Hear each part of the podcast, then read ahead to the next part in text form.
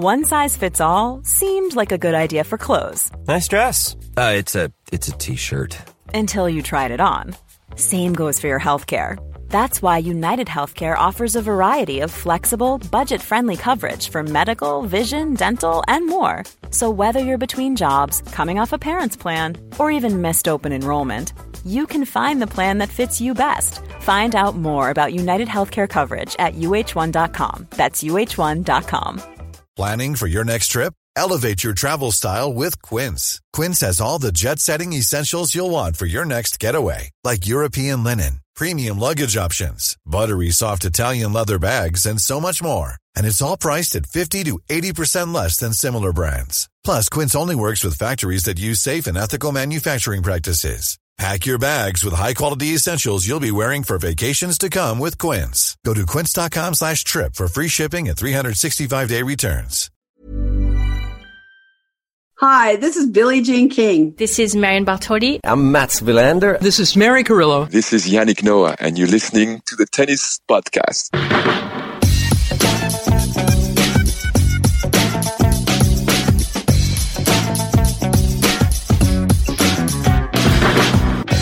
Hello, folks, and greetings once again from sunny Paris. It is a lovely sunny evening here in the French capital.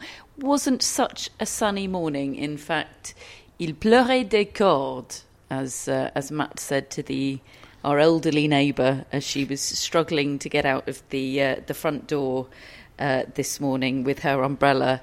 Uh, while Matt and I were, were huddled in the foyer waiting for David to bring the Uber closer than it than it was at that point. I was unprepared to journey 50 metres to the Uber. Such was the extent of the rainfall. The puddle outside the Mm. flat was a problem as well. What what what does that mean, Matt? Well, it literally means it's raining ropes. It's the equivalent. It's the French for it's raining cats and dogs. Yeah. I see. and it makes a lot more sense than it's raining cats and dogs. Let's be honest. Yeah. When you, when you drill down into it, it's raining cats and dogs. Makes no sense whatsoever.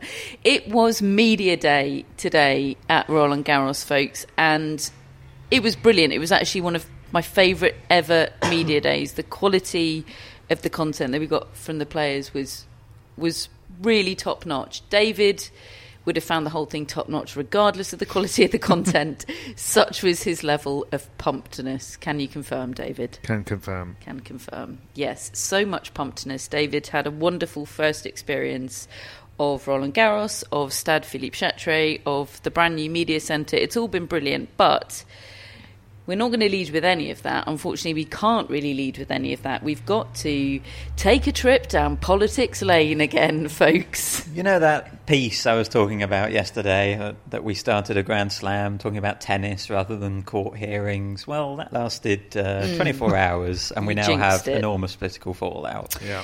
Yes. Now, rumours were were abound today at the French Open, pretty much from the moment we arrived on site, that big news would be breaking at at some point during the day, and that big news would relate to Wimbledon's ban of Russian and Belarusian athletes at this year's tournament, and the tour's response to that ban. Unsurprisingly, or, or certainly in my mind, not at all coincidentally, the news eventually dropped after Media Day had finished. So, after the point at which any of the players could be specifically asked about the news, a couple were asked about it in anticipation of it dropping, and they used the whole look. Can't comment on anything until until we know what the landscape is, which is fair enough. Well, look, we now do know what the landscape is, and that is that the ITF, the ATP, and the WTA will all be denying ranking points at Wimbledon this year. So the ATP for the men's event, the WTA for the women's event, and the ITF for the juniors and the wheelchair events. Was it a joint statement? I hear you ask. Oh no. They all dropped within an hour of one another. So clear coordination, but also clear refusal to actually collaborate. Um, and given that sort of the importance of tennis being united being referenced in in a number of the statements, um, that feels a bit rich, quite frankly. But anyway, let's drill down into the content of those statements. We had the ATP first. Uh, they said the following The ability for players of any nationality to enter tournaments based on merit and without discrimination is fundamental to our tour. The decision by Wimbledon to ban Russian and Belarusian players from competing in the UK this summer undermines this principle and the integrity of the ATP ranking system. It is also inconsistent with our rankings agreement. Absent a change in circumstances, it is with great regret and reluctance that we see no option but to remove ATP ranking points from Wimbledon for 2022. Our rules and agreements exist in order to protect the rights of players as a whole, unilateral decisions of this nature, if unaddressed, set a damaging precedent for the rest of the tour. Discrimination by individual tournaments is simply not viable on a tour that operates in more than 30 countries. The, the statement goes on. There's also um, a, an FAQ, a, a, a frequently asked questions section released by the ATP Um, in conjunction with this statement, which we'll come on to a minute. That in in a minute, there is some quite interesting stuff in there. Uh, following that, we had the ITF statement, which was um, extremely similar. Quite frankly, they say uh, the ITF has today confirmed its decision not to grant ITF ranking points to Wimbledon in 2022 for juniors and wheelchair events, which form part of the Grand Slam tournament.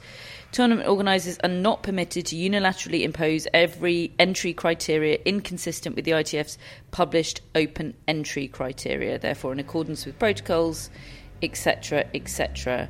And then, last but by no means least, we had the WTA statement, um, which said the following. Sorry, not the statement which says Juvan upsets Pliskova to reach fi- the final. Different statement, folks. Different statement. Uh, no, this one uh, in in the voice of uh, Steve Simon, WTA chairman and CEO, says the atrocities happening to millions of innocent people in Ukraine because of Russia's unprovoked invasion are horrific and appalling. The WTA strongly condemns Russia's ongoing attack. First and foremost, we want nothing more than for peace and the war in Ukraine to end.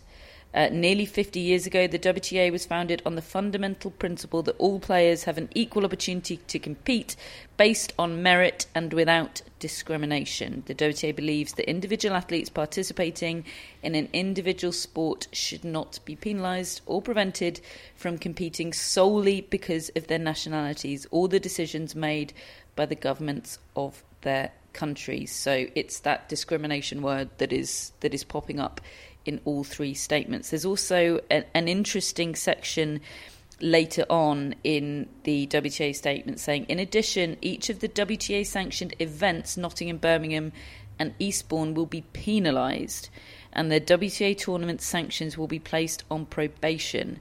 Since alternative and comparable playing and ranking point opportunities exist in the same weeks of those events for the affected players, WTA ranking points will remain in place for those events. And I think that that issue, Matt, the one of uh, the LTA event, events that are taking the same policy as Wimbledon, is addressed, I think, in the ATP yes, uh, it is. Q and A.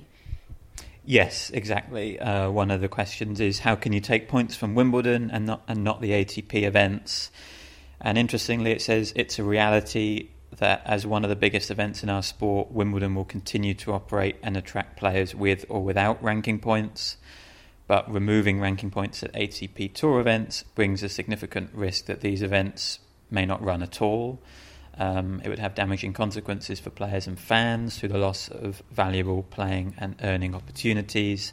And then it mentions the point that the WTA statement also references that there are alternative ATP Tour events open to Russian and Belarusian players in those weeks, whereas there isn't during the Wimbledon fortnight. Um, I think generally this this FAQ is quite interesting. We've obviously heard about the main factors behind the decision. I think you could sum them up as being the integrity of the sport and the ranking system, and also the precedent of unilateral decision making by single bodies in tennis, in this case Wimbledon. I think what's interesting about the FAQs is it goes into some more detail about, firstly, the practicalities, what this will mean for points earned at Wimbledon, and it says that points earned at Wimbledon in 2021 will drop as normal, like they always do after 52 weeks. But there will also be no points from this year's Wimbledon, of course, as well. So that means come the end of Wimbledon, no player will have any points earned at Wimbledon on their ranking at all. It means Matteo Berrettini is going to drop like a stone. Yes, and of course, one of the ironies is that in terms of the players at the top of the rankings here, it might help Medvedev get back to world number one because Novak Djokovic, even if he defends his Wimbledon title, is going to have zero points earned from Wimbledon when he should have 2,000 under normal circumstances. Um, the other interesting thing, I think, in the FAQs is that it has a look at some of the other options which were available to the ATP. Um, and, for example, why didn't you opt to give ranking protection to the excluded players? Um, and it says providing ranking protection to the Russian and Belarusian players would not have maintained a level playing field for our players across the season in an adequate manner. So they decided to go with a clean, no points at all, even though, as we know, some players will not agree with this decision. Um, and then the other really interesting part is that it talks about the potential for players to sign a declaration, which we talked about at the time when Wimbledon made its decision.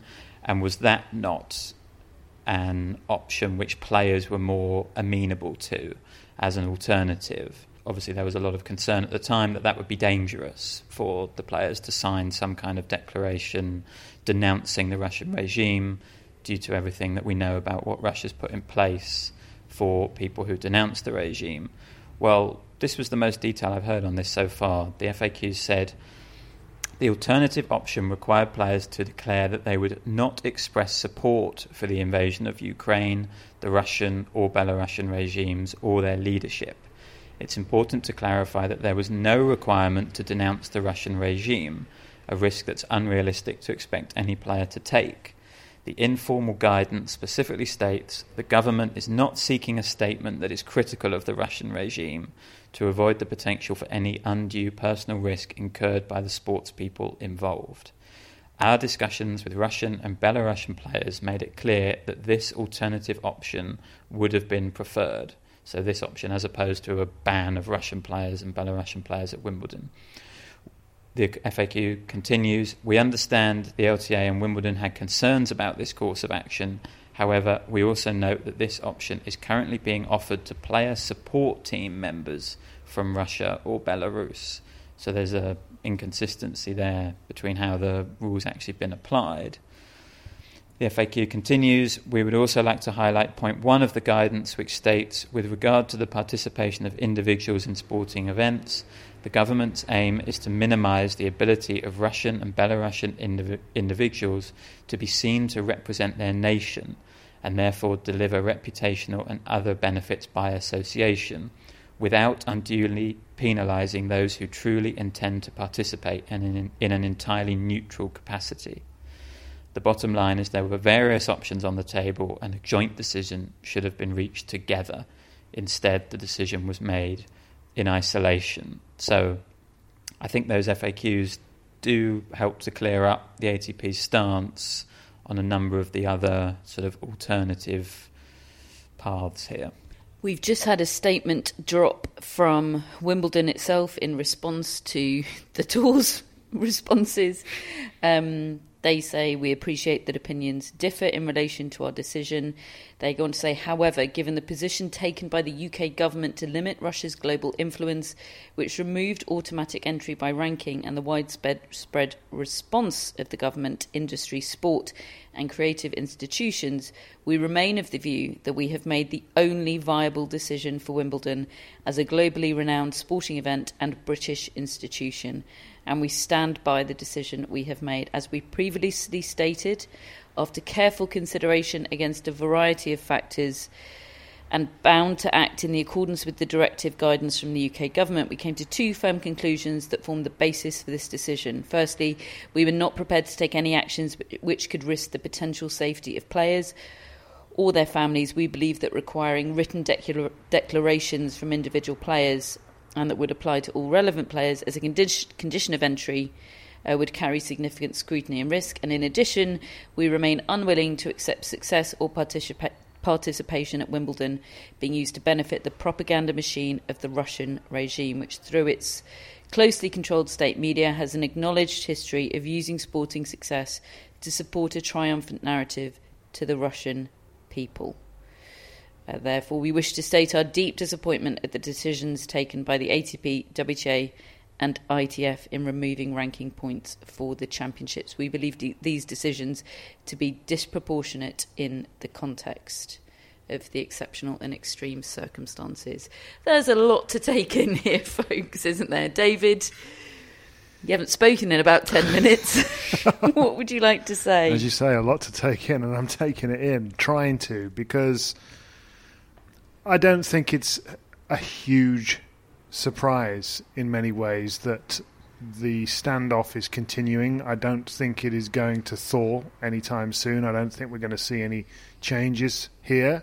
I think that ranking points will be removed, and the the suggestion from the tours that they are still open minded to a hopefully a, a conclusion to this, a satisfactory conclusion that would allow them to to put points back into the tournament. It's not going to happen. Wimbledon have made that very clear with their statement. This is a standoff, and it is going to continue as such. I think it's probably in keeping with how impossible this situation is in so many different ways to to feel strongly, certainly from my perspective, as to what is the right thing to do.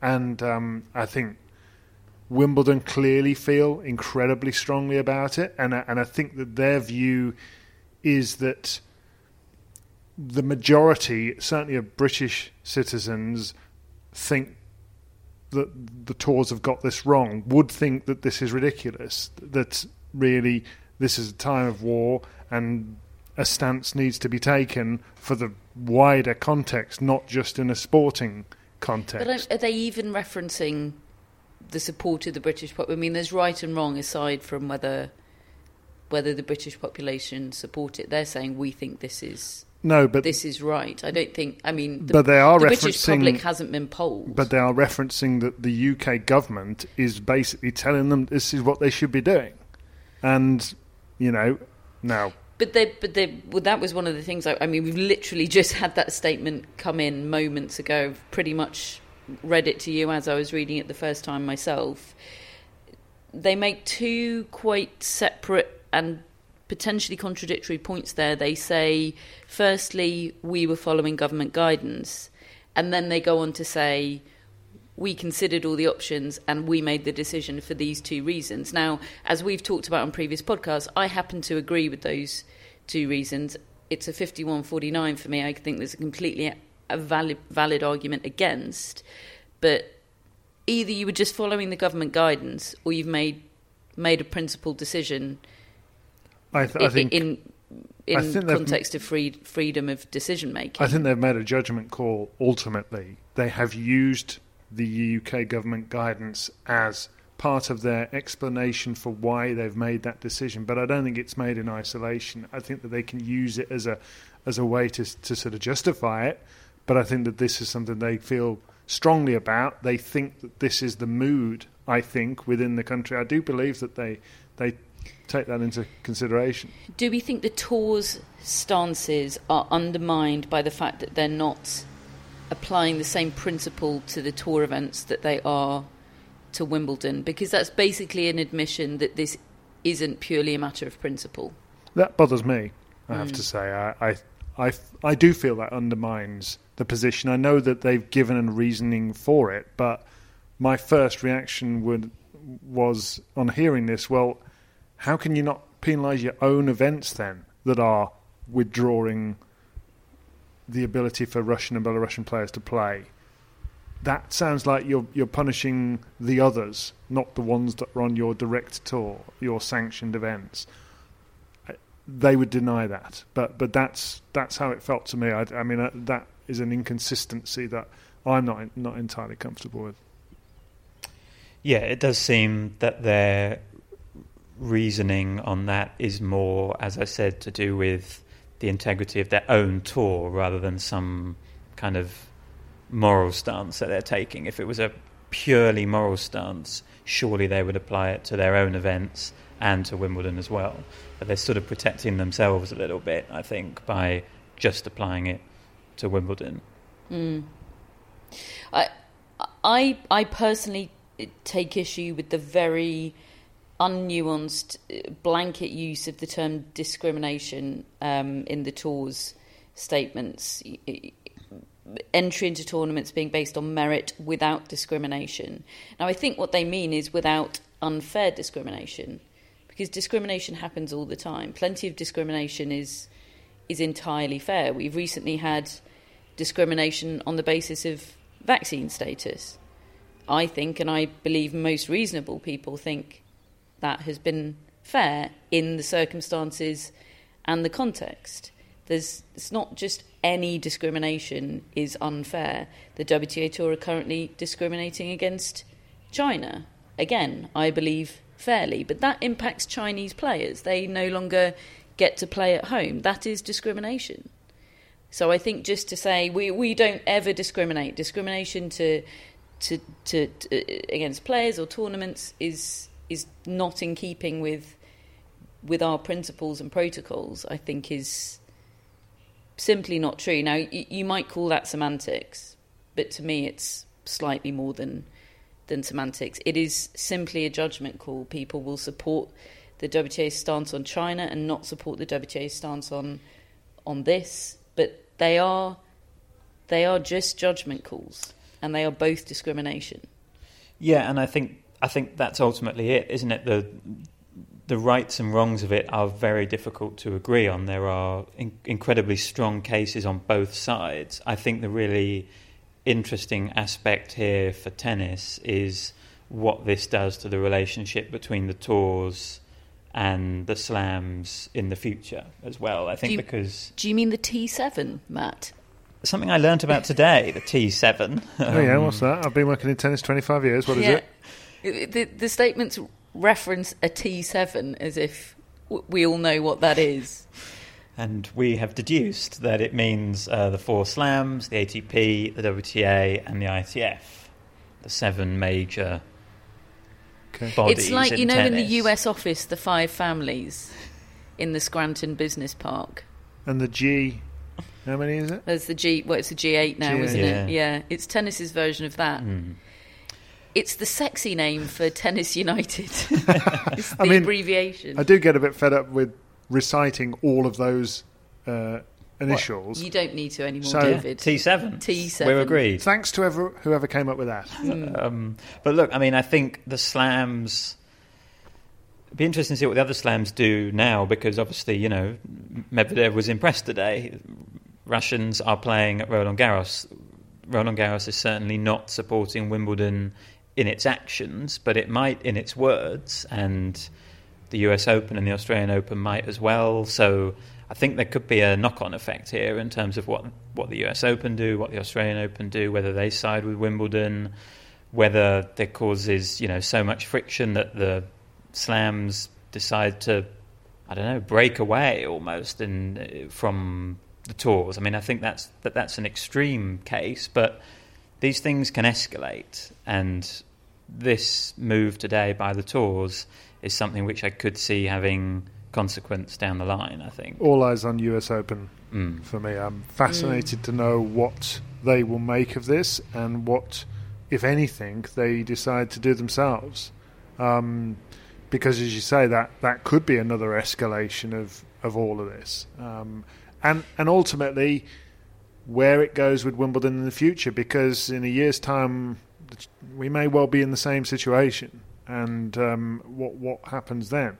Wimbledon presumably will have been in discussions with the other slams. Do you think the fact that they're taking a, an extremely uncompromising stance on this, seemingly, indicates that they th- they think they're not alone? They they believe they will, will have some support in this, if not from the tours, then from their their counterparts at the other slam events. Or do you think Wimbledon being the entity that it is, is prepared to be the outlier. Well, I, th- I think that they would probably have expected a better reception for this decision initially than it got, generally, um, certainly within tennis. And um, they didn't come out with too many allies publicly from that. They, they, may have done within the country more generally outside of tennis, but certainly I think uh, that might have taken them a bit by surprise. Um, now that they've made their decision, they've they clearly feel it's the right one. I don't expect them to be going anywhere with it um, in terms of a backward step. But what will the French Open say if asked about it this week? Um, normally, statements are forthcoming about these things, but they like to see themselves as as a group. If you remember when when the French Open decided to move itself in the calendar, the others came out and said they didn't agree with that.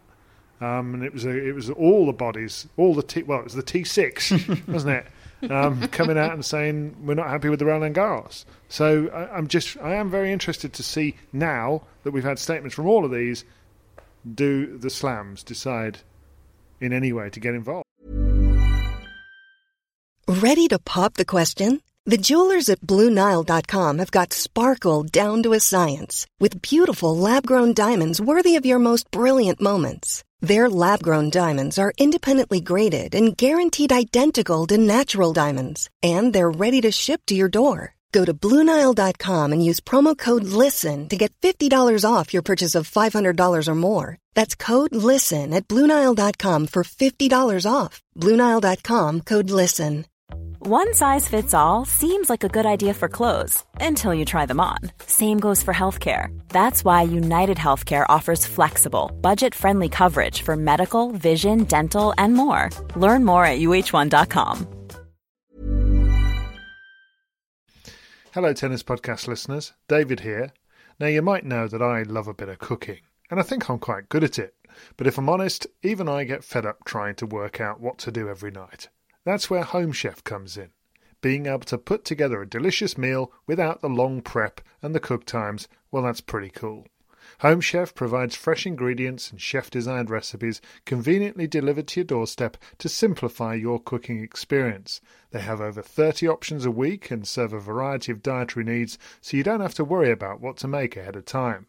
Not only is it convenient, but it's economical too. Home Chef customers save an average of $86 per month on groceries. Now, for a limited time, Home Chef is offering Tennis Podcast listeners 18 free meals plus free dessert for life, and of course, free shipping on your very first box. Go to homechef.com slash tennis. That's homechef.com slash tennis for 18 free meals and free dessert for life. You heard it right. Why weren't the statements joined? Why wasn't it a joint statement? I haven't got Why?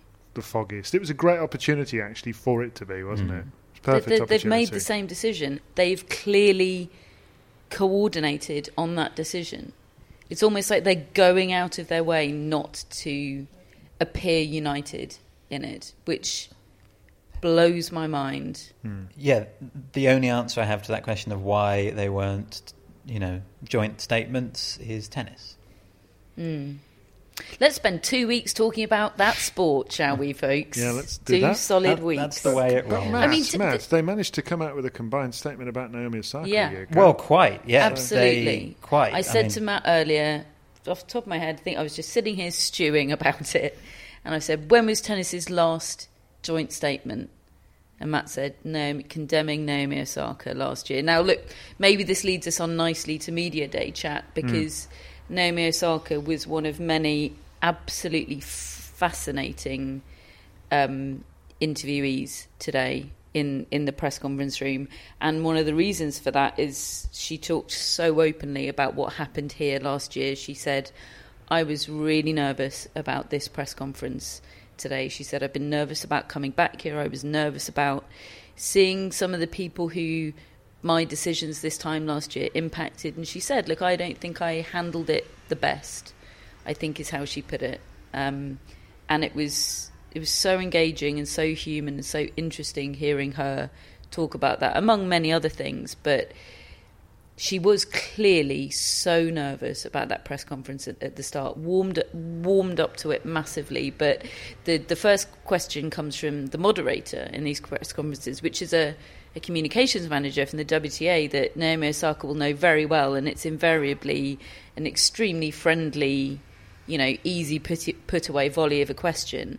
And Osaka gave a very tense, terse answer, didn't she? she? It was so obvious how uptight she was in that moment. Yeah, she was apprehensive. You could see it on her face walking into the press conference. And actually, that initial question from the moderator, I believe, has pretty much come in as a result of Naomi Osaka talking about press conferences last year. Certainly, that was when I first noticed it. It was it was something that they introduced, I think, to just ease players into press conferences and make them a friendlier, happier environment, I suppose. And that was something as well that Osaka was asked about. You know, has tennis moved on in the last 12 months? Are we doing more for players' mental health? And she said that there are certain things that she's seen, you know, in terms of sort of mental well-being spaces. She she referenced the U.S. Open having one, and I think Roland Garros as well this year.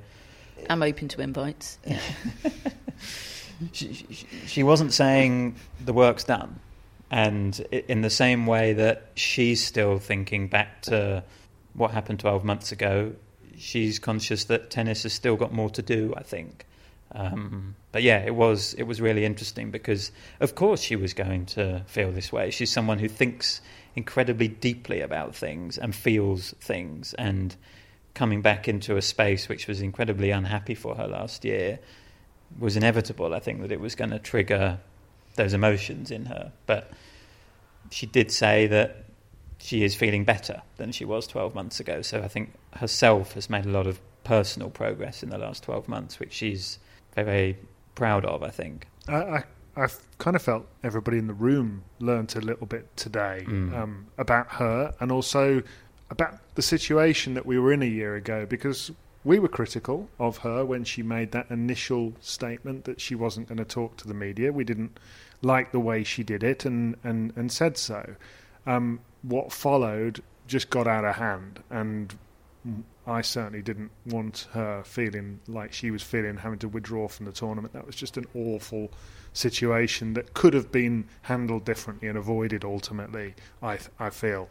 But what I loved about what she did today, and it was a, a theme in several of the interviews that, that I was in today, all with the female players, I have to say, was their their openness to address vulnerability and maybe things that hadn't gone so well or things that they could have done differently and whether on court or off court. And the way Osaka just came in and told us straight up I've been pretty pretty worried about this press conference because it's the first one since a year ago.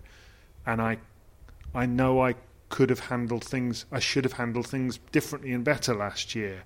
And that just felt like it broke the ice to me in the room. And everybody understands that it went bad, and it it's it's sad that it did. But there's there's there's a better way to handle things in the future for for for many of us. I think there were moments of real levity as well, weren't there? There was her revealing that uh, her coach Wim Fissette had, had told her just two hours before the press conference, presumably on the practice court, um, that she had drawn Amanda Anisimova in round one, and uh, Osaka thought that that was a joke. she was sort of, I don't really mind who I draw, but are you kidding? um, although she did then reveal that she had had a nightmare. A nightmare that, as an unseeded player, of course, she could have dr- drawn anybody. Um, and she had a nightmare that she drew Iga Swiatek in the, in the first round, and so she said that didn't happen. so everything's a win. Her her nightmares bear a lot more relation to reality than than mine do. There's no no mention of sort of six foot killer spiders or plane crashes. Just getting a bad draw in a tennis tournament, which presumably happens to her all the time. And there was a moment of levity in the Japanese portion of the press conference, which she takes the question in Japanese, responds in English. She's been doing that for a few years now, so most people stay to listen to that as well. And she was breaking down the matchup against Anisimova, and she she started revealing that actually she felt that she hit a bigger ball than Anisimova, and playing her on clay as opposed to hard court like they played on at the Australian Open might actually be to her advantage. And she was sort of running away with her thoughts on this, and then suddenly caught herself and said, "Oh, I don't know why I'm telling you this. This is uh, this is my tactics. This is my thinking." And then she just stopped her answer there and then. But it was an interesting analysis from her, I think. And so many of these players have a way of talking that just gets me nodding along and believing in them. And look, she, she's clearly not 100% fit. She said she's got a niggle, she's going to be popping painkillers. She said, I was never not going to play this tournament. When asked about the injury, she said, Yeah, look, it's not. It's not ideal, but I was never not going to play this tournament. She, she also reminded us of one of her lines that I've heard before, which I always appreciate, which is saying that she's always keen to face players who've beaten her previously. Mm. There's a re- you That's know, the mark of a champion, I mean, isn't it? I love it. I love it when a journalist says, "Oh, are you looking for revenge?" And so often players go, oh, "Tennis isn't about revenge." Mm, yeah, and, I just focus on my game. and and she she. No, it's not. It's not an aggressive thing. It's just a sort of I want to challenge myself and show that I can beat that player who beat me, and I'm more motivated as a direct result. I love all that. Mm, yeah, it's brilliant. I mean, I, I, I left that press, press conference feeling guilty that I had predicted that she would lose in round one. Yeah, me too. Yeah. Has anything changed? No, because as Matt pointed out, those media days always make you doubt your predictions. Always. And you can talk yourself into a frenzy, which is why I I knocked off my predictions on my phone um, while we were waiting for Emma Raducanu, uh, who was our first appointment of the day, to come into the press conference room because you can just think yourself around in circles and spend too much time. So I did it quickly, got it out of the way, um, and then regretted all of my choices at various points throughout the day. But as you said, Matt, that is what media day does to you. These people come in and say, "Oh, I'm so pumped for the French Open," and then you know, 24 hours later they've lost. Daniil Medvedev came in and said, "Yeah, I'm feeling great." I mean, for a guy whose one result on clay this year is a loss to Richard Gasquet, and very recently had a hernia removed. He had me thinking, oh, maybe he could win it. That Richard Gasquet result had me picking Richard Gasquet for the title, and he lost today against uh, Joao Sousa Mm. heavily. Yeah. No, I don't think. I, I my rational brain doesn't think Daniil Medvedev is going to win the French Open. But you know, there was a moment while he was speaking where I thought, oh, okay, Was it when he said to you, I'm dreaming again? yes, Mm. that was good, wasn't it? Was a great line. Yeah, well, and that was in direct answer to your question, referencing his final press conference at the Australian Open when he was so he was soul searching, wasn't he? And well, he was he, delivered a monologue. Mm. As as my, I was reminded of it because you know we sat down in the press conference room at the start of the day, waiting for Emma and Matt's sort of had this moment of realization that the last time we were in a press conference room was was listening to Daniil Medvedev deliver that extraordinary soliloquy. Um, so I asked him whether he still feels the same as he did when he delivered that soliloquy. Um, and he basically said no. he said it was heat of the moment. I- I'm, par- I'm paraphrasing, but he basically said that was a very low moment in my career. Um, no, I don't feel that way. Let, he, he he he meanderingly got to a pithy, amazing line, which was "I'm dreaming again." And off the back of that, I asked him whether, obviously, no one wants to be injured, but I just thought whether there was any kind of positive to come from the fact that he had an enforced break. And he basically said, yes, you know, it was a chance to recharge the batteries and I think just feel better about tennis again. He was he was jaded, I think, after the Australian Open final. That was a bruising defeat. He then went into a series of tournaments where we know he was playing in some kind of pain because of his hernia. And as he pointed out to you, he's he hasn't really had an injury. He's Yeah. never had an enforced period on the sidelines. He said, "Oh, I think maybe I had a niggle in 2017, which caused me to take a week off."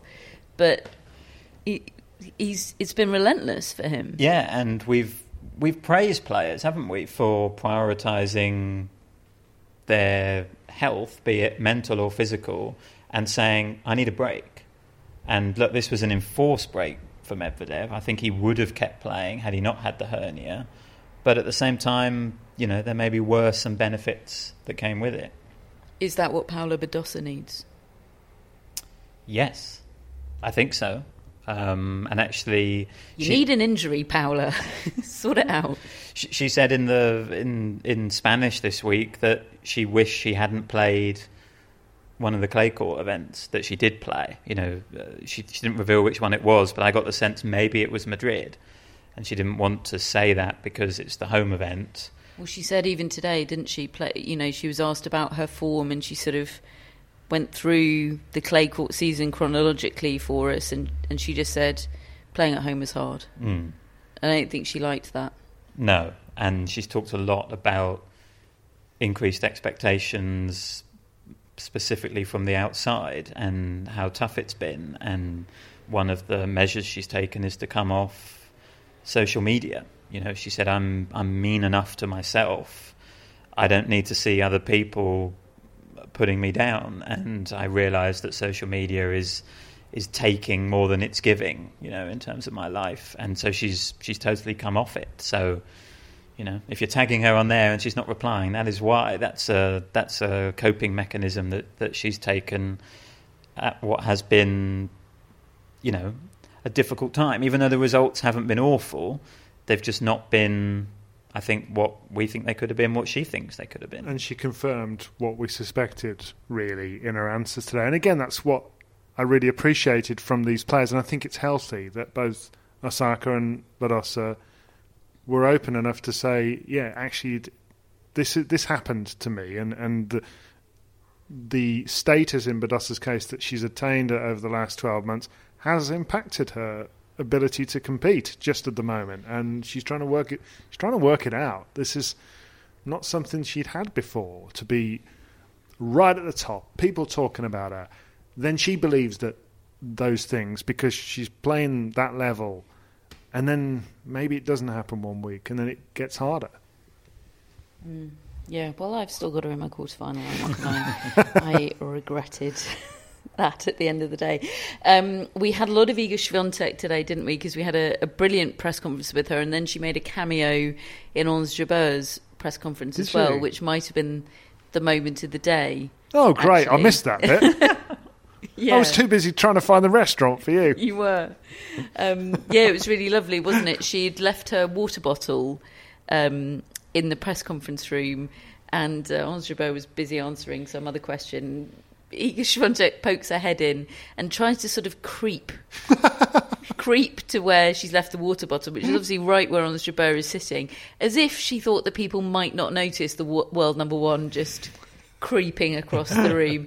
And Ons Jabeur, of course, handled it all brilliantly and said, Iga, they've just asked me how I can possibly beat you. What's the answer? and quick as anything, Iga Swiatek holds up a water bottle and said, says, you should have put something in this, maybe. And then Ons was like, yeah, because the drop shot didn't work. It was, honestly, you, you couldn't have scripted it It was wonderful. any better. Yeah, it was really lovely. I mean, both of them individually were fantastic, impressed today. I mean, Ons Jabeur is. I'm running out of words for how impressive Ons Jabeur is. She's just, just brilliant, isn't she? 20 minute press conference, three languages uh, English, French, and Arabic. And in the French portion, she gave this incredible line about how Tunisians now react to her winning tennis matches and tournaments in the same way they react to the Tunisian team winning a football match. And she said that is such a force for me and uh, you know, a reason for pride, and that is that is why I play. Basically, um, we've talked about how she plays for more than herself, and what I find so fascinating about that is she recognizes all of that, and yet there is this singular determination to her career. You know, the way she's built her career has been taking bits and pieces of advice from different coaches. It's been forging her own path without anything being handed to her. And she's got this incredibly invid- individualistic game as well with the drop shots and the slice. No one else is like Ons Jabeur, and yet she recognises the sort of wider influence and impact of her tennis as well. It's it's an incredible thing, I think, and um, she laid out her goals again for the season, didn't she? Top five, more titles, and a grand, and, slam. And a grand slam. Just stick that on. Wow, there. I, I find it interesting, and I will be really interested to track her next three Grand Slam tournaments because, based on what we've just been saying about Badosa, almost feel like maybe the opposite is true for Ons Jabeur. You know that she, and this is this is the now, unknown. Now's the moment. Yeah, but this is the unknown. I, I've questioned whether because she's now being looked at, is she going to start to struggle with that? The way she handled that press conference, I, I know I didn't see all of it, but the, the way it lasted 20 minutes, and then I saw her do a one on one with Russell Fuller from the BBC, and she's like helping him out with a microphone, setting them all up, and just wants to talk, wants to talk and tell her story and embrace these moments and embrace the impact she's having at home. And I wonder whether that may have the opposite effect to what it's had on Badosa and just energize her, hmm. in, inspire her to, to even better results. Well, I asked her whether she feels in a rush or in a hurry to sort of capitalise on this moment that she's in now and win a Grand Slam in this form. Obviously, you know, there's Iga Swiatek to contend with. But Iga Swiatek aside, Ons Jabeur is the form player at the moment. And the idea of rushing and being in a hurry is so contrary to Jabeur's whole career, isn't it? Which has been step by step, it's been year on year progression. But I do think I do think she does feel now is the moment a little bit. Obviously, she's not putting that pressure on herself, but she said semi-finals is what you know. That's kind of absolutely where I need to be getting. That's where I would be happy. I think she has raised the bar of her own expectations, and she realizes that yeah, it's kind of her time. Because you never know how how long I'm- a moment's going to last in tennis. I'm going to say two words, and then we're going to move on. Jabeur, Wimbledon. Hmm. Well, having seen her beat Garbine Muguruza last year and commentated on that match, I think she, I think she can win it. I think she might win it was this year. one of the I do. highlights of, of the year, year last There year. was a that moment in the press conference today where she was asked about Melanie Maillard, the um, mental coach that she's been working with. And she's been working with her for a long time, but she's only been on site with her at two events, and that was Wimbledon last year, her first Grand Slam quarter final, and Madrid this year. That she won, obviously, both incredible, both probably the two, uh, along with winning her her first title, the two biggest breakthroughs of her career. And she was asked whether Melanie's on site with her here, which she's not, but she's booked in for Wimbledon. She said she'll be with me at Wimbledon. And then she paused for a moment and she said, and that's big. Yeah. And I suddenly just thought, Swiatek, look, Swiatek can play on grass. She's a former junior champion, but she is not going to be as over, regardless of what happens here, she's not going to be as overwhelming a favourite as she is for, for the French Open right now. It's going to be Jabeur. interesting, though, isn't it? I feel it. I mean, This I- is Catherine getting swept up by people saying things on media Mm. Yes, day. it Part is. seven, eight. Let's not forget Swiatek's answer to you about Ash Barty today, Mm. when you asked her about how she felt in the moment that Ash Barty and what life was like for her when she retired and left Swiatek in this position of having to carry the mantle. It was a great, great question and a really good answer. Just the way she she described it and how how she said she felt a bit overwhelmed at first.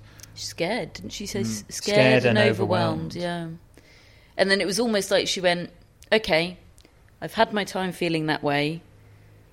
I'm going to Do some winning now. go do just. I'm off to do some winning, and she hasn't come back. And, and when she was asked to describe what life's like now, and the way people react to her. She came up with a lovely little line at the end. She says, "It's there's nothing specific that people do and in in dealing with you and meeting you, but you can feel it in the air that you're the world number one and that everybody's aware of it." And I, and I, I just I love the fact she seems to be embracing it, and um, I'm still a bit concerned that that at some point she may feel that uh, because I think that she's maybe almost halfway between the way Badosa and Jabeur are feeling right now. I think she's she's at the sweet spot right now, but the pressure is going to grow, and she, and it's I don't it's very difficult to deal with a streak. She was trying to say, look, the streak is going to end at some point, and I don't want to be devastated when it does. But I, I think it's having seen her in those moments when players have made even just a little spurt against her, the relief and and that she showed upon winning makes me think that she almost needs to win these matches easily. I'm not completely convinced she will be at home when if a dogfight does come. Well, the there were moments during during Rome where it didn't take much for her to look extremely down on herself. Hmm. I mean, it, it rarely reflected in her tennis, um, but in her body language on the court, it, there were still moments of real f- brittleness. I think you know it only took one unforced error or one poor shot selection. Suddenly she she she looked like oh it's all going to fall apart. Now she's got such baked in confidence that it, it doesn't all fall apart. But you're right that you know someone can ask the right questions. It's not. It is not a foregone conclusion, folks. No, but that that is Nothing one, is. one of the great fascinations is who is going to be able to ask those questions, get close enough. Yeah, Hmm. it's, it's it's an if if if situation, isn't it? If you can ask the right questions, just bringing us Does on. that to bring us someone on nicely to Rafael Nadal, who was, who is, um, we said this throughout throughout Melbourne, didn't we? But he's unmissable in Well, press conferences now. I didn't. unmissable. I didn't really understand what you meant because I wasn't in Melbourne, and I, I was. I, it brought it back to me having seen him today. What what you were referencing that because I, I couldn't relate to this person. I, I hadn't been to a Rafael Nadal press conference probably for two and a half years because of the pandemic. And I can only say today he was a card. He his comic timing was extraordinary to me. I had not seen that before, and I've I've dealt with Nadal either in press conferences or dealt with him a little bit once. I've never seen that side to him. I mean, I'm sure it's always been there. It's just never. I feel like they should, you know, dish out shots at the start of his press conferences and just, you know, say, "Settle in, guys. This is you're gonna have a good night." yeah, I mean, and he, he would just bring them out out of nowhere. I mean, a, a, a couple. Give us a couple of the best ones. I, mean, I think one of my favourites was in answer to your question, Catherine, um, about football. Yes, it looked like the answer to that was going very badly indeed. Yes, he set you up. he saved me at the last moment. perfect. Um, I asked it quite early on because I knew that there was going to be so much demand to ask him questions, and I felt a bit nervous about that to sort of move the conversation on from serious tennis topics to frivolous football topics so quickly. But anyway, um, you know, I said, look, there's a really big football match. It was actually Matt's question. Um, uh, yeah, there's obviously a very big football match that you're very invested in that happens to be very conveniently located um, next Saturday. Have you made any sort of scheduling request, or do you intend to, to make sure you are available for that football match? And at first I thought, oh God, is that an eye roll?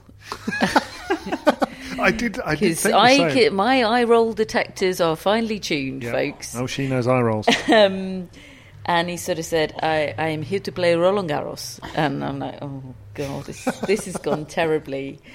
Um, This is why I nudged you to ask the question. yeah, he said, I'm here for tennis. And then there's a pause, during which time I'm feeling my soul slide out of my arse. Uh, and, uh, and then he goes, but I have my tickets already. and it was brilliant. It was. It, And it wasn't. It wasn't even the best.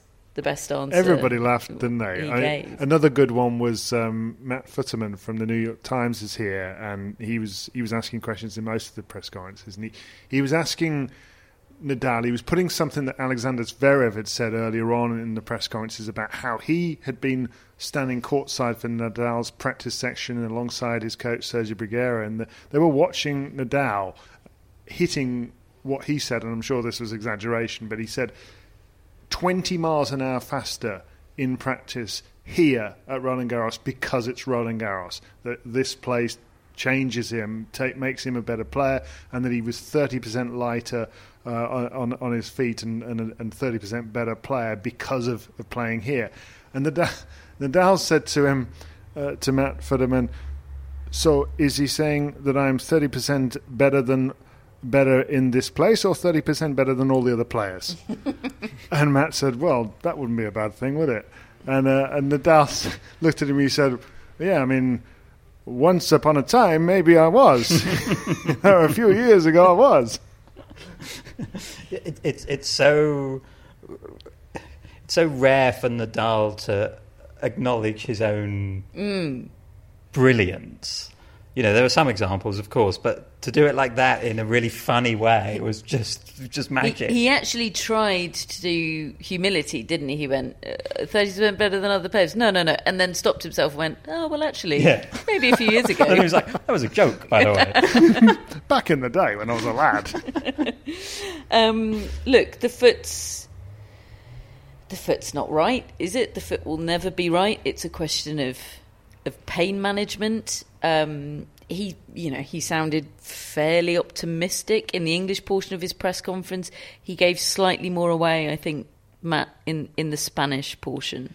Well, he was asked to directly compare how he's feeling coming into Roland Garros compared to how he's fe- how he felt coming into the Australian Open this year, and you know it was quite a long comparison. But the main thing he said was the foot was better in Australia. You know there were other problems in Australia. I hadn't played, I hadn't practiced that much, but the foot was better. Um, but the point he kept saying, and my big sort of belief takeaway from from the press conferences, the player I had more belief in after the press conferences than before was Nadal, and the reason was that he said, in sport things can change quickly. You know, one moment something can, can seem impossible, and then a couple of days later it can seem possible again. And Nadal knows that himself because the Australian Open felt impossible at many different points this year, and he has an ability to accept that and just be ready for if it is possible again. And Nadal will be ready if if Nadal is if if if Nadal is physically okay, he will be ready to capitalize on that. And yeah, I just I just left feeling like I believe in Nadal more than when I went in, Oh, even no. though he was saying some some pretty stark things about how he's feeling. He um, he was happy to talk about his draw, wasn't he, with a bit of a glint in his eye? Or, I mean, his draw is the draw, isn't it? I mean, what what we mean by the draw is the three of them being all in the same half of the draw. He was he was happy to reveal that he was well aware of that and you know knew what we were all getting at when we asked him about his draw. Djokovic was asked pretty much the same question. Was was not for drawing on it, was he? Didn't want to get into it. Well, his statement really was to almost jokingly blanket by saying, yeah, I, I, when he was asked about his draw, he talked about the left-hander he was playing in the first round, which wasn't ideal because he was practicing with right-handers. End of quote. Hmm. And so then then it was moved on to another subject. It was it was game face on from Djokovic. Yeah, there wasn't- the entire press conference. I've Yeah, seen there were- him be there were a couple way of more topics that- than that. You know, he can even if he th- some moods that you can find him in, even if he doesn't, you know, want to give you something really quotable on a topic, he'll talk around it. You know, he's such a great talker in so many different languages. He can talk around something and you know make, make you feel this. like you're getting something from him. But today he just, for whatever reason, wasn't having that and just said, pretty much no. I'd not almost about I'd that. kind of oh, I rather far prefer this. I like that. Yeah. You know, don't waste our time. We won't waste yours. You know, you say ultimately what you want to say, and then you could see he was thinking, right, just get me out there. Just mm. get me out there, and then we'll see. That was the, that was the gist I was getting from him. There, there was a lot of um, sort of oblique references to Alcaraz uh, from a number of different players, um, and about sort of the subtext was. You'll see, kid. Grand Slam tennis is different. What was Medvedev wasn't there? said The about- famous Carlos the Alcaraz. famous Carlos Al- it was amazing because we'd had a few, hadn't we? Um, you know, Zverev was asked about his comments after the Madrid final, saying, you know, Alcaraz is the best player in the world right now. He was asked. He rode back on that one pretty. He did, didn't he? He said he basically said, "Yeah, Did he kid, you'll himself in there? learn five set tennis is different." He, he, he very, he very um, clearly put himself in the bracket with Alcaraz and Nadal and Djokovic. Which I mean, look, you don't expect him to just assume he's going to lose, but he he was straight up as saying that I'm one of the big four in the top half. Basically, is what he was getting at. And if there is a big four in the top half, he is in it. Yeah, but he's number There just four. isn't a big four He's in a the top half. I don't distant think. four. Correct take. Yes. Um, anything else from, from? I mean, there was there was loads else from media day. It was it was gold, all of it. But um, given that politics have occupied quite a lot of our time this evening, um, shall we get this show off the road once again and conserve our energy for the fortnight of joy to come? Yeah. David definitely needs to conserve some energy because you've you've gone very hard, very early, David. I'm really trying hard. Pace yourself, Law. No, look, it is. Um, I, I'd forgotten how nice Roland Garros is, and it's it's got nicer. Court Philippe Chatrier. That's the first time I have experienced it since the renovations in person, and it's beautiful. It is much improved. David, you were really struck by it today, Oh, weren't the- you? sitting in the press seats in Philippe Chatrier. Uh, I, now, I hadn't been in its predecessor, and I've only ever seen it on TV. But what a beautiful stadium! And what a, I mean, aside from just the lovely architecture, it also feels like it just works as an as an environment to watch tennis. I, I was thinking if you were a ticket holder in here, and it wouldn't matter how high up you were in the in the seats, you're going to get a good view. You're going to get great sound and the thought of it being full. It was. It, they're doing a lovely thing here with the practice sessions of, of letting fans come in, and, and it was. I think for Nadal's practice session the other day, it was more than half full, um, and you know they're smashing fans around today. But the thought of an intense match inside that stadium when it's full, ah, I can't, I can't You Sign wait. David up. You're gonna get it, David. You're gonna get it very soon. Not tomorrow. Tomorrow is Kids' Day. Oh, I'm going to go to that too. Yeah. Catherine. There's- Catherine's having a Look, day in the flat. I'll say it again. I think Kids Day is a wonderful thing. I'm so glad it exists. I I support it. I'll I'll die on that hill. I don't ever want to go near it though. I'll Um, go for you tomorrow. You'll go for me. We won't record a daily show about Kids Day because it would just be me being grumpy. um, People might and, like that. And you get, you get, I reckon you get enough of that, quite frankly. but we are recording our second edition of Roland Garros Tennis Relived tomorrow, the Amelie Mauresmo story. So, friends of the Tennis Podcast will be getting their second Roland Garros Relived of the year. That'll be up tomorrow. We can't wait to record it. We've uh, got brilliant audio from Marion Bartoli and Yannick Noah. We've been really trying to get to know who Amelie Mauresmo is and what will make her tick as a as a tournament director and what used to make her tick as a tennis player. So that's the Amelie Mauresmo story for friends of the Tennis Podcast. If you want to become a friend, uh, then you can do so. The link is in our show notes. It is because of friends of the pod that we are here in Paris enjoying Rafael Nadal's jokes. So thank you to all of you for making that happen. We hope you we do you justice with these daily pods over the next couple of weeks. We have our Roland Garros mascot Cooper the cat, owned by Drew and David. Thank you, Drew, David, and Cooper for Right, being Cooper. in our lives. We have our mascots Darwin, Carter, and Gerald the cat, no longer with us. Carter, our die is cast. Darwin, It's done. I'm going to deliver for you this week, Darwin. I'm telling you, you and me. Uh, No we more have, Gasquets. We have our executive producers, Chris Albert Lee and Kyle Weingartner. And we have shout outs, Matt. We have Kate Summerfield from London. Right, Kate. Oh, a lot like Kate's, Kate Somerville. Sorry, I've totally read that wrong. Katie Summerfield. Oh, still quite a lot like Kate Somerville. right, Katie. We had, a, we had a Summerfield the other day. Yes, because you made. A Kevin Summerfield joke. That's right. Former Albion striker. Uh, that's West Bromwich Albion, Ah. my football team. They're not very good. He was even worse.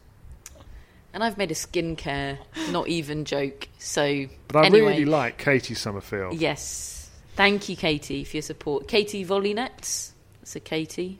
Tennis Katie. yeah. Thank you very much. Katie Boulter. Katie Swan. Katie Swan. I'm feeling under pressure to come Loads up with a. Katie. No, no, we've got three, Matt. Okay, We're good. great. Thank you, Katie. Um, we have Eric Chu from West Sacramento Like- in California. Like Eric Butorac, guys. Yeah. High up at the US Open these days and used to be part of a team name that he called Stretch and Booty. Uh, him and Jamie Murray back in the mid 2000s. Matt's looking at me as like, was I alive? I love it when you suddenly remember something that you've not thought about. For about 15 years. Yes, it's a great moment. Thank you, Eric, for your support. West Sacramento sounds lovely. Yeah. Cheers, Eric. And last but by no means least, we have Carrie Kaplan, who is Darwin's owner. Hey! Good on you, Carrie. Hello, Carrie. Carrie's in New York, and uh, she adds that she played tennis for the first time at 38 and is now just obsessed with it, and all Oh. her family is too. That's brilliant. That's really great. Hmm. See, Darwin's owner. Love it. Thank you, Carrie, and thank you for bringing Darwin into our lives as well. Do uh, do get in touch and let us know how you think David is performing for your beloved pet. Marks, marks out of ten are welcome. She intends to sponsor someone else next year. I cannot believe you picked Richard Gasquet. Carrie, thank you. Thank you to all our friends of the Tennis Podcast. We're so chuffed to be here. We're so chuffed to be making these pods. We'll be back with another daily pod on Sunday, day one of Roland Garros 2022. And of course, the Amelie Mauresmo story for friends of the pod coming to you tomorrow. We'll speak to you soon.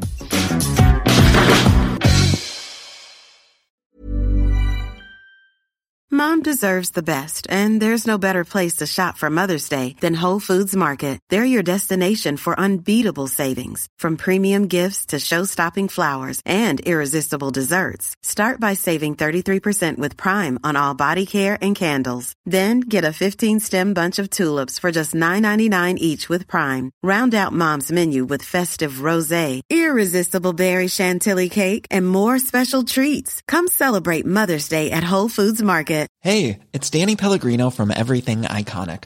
Ready to upgrade your style game without blowing your budget? Check out Quince. They've got all the good stuff shirts and polos, activewear, and fine leather goods, all at 50 to 80% less than other high end brands. And the best part? They're all about safe, ethical, and responsible manufacturing. Get that luxury vibe without the luxury price tag. Hit up quince.com slash upgrade for free shipping and 365 day returns on your next order. That's quince.com slash upgrade.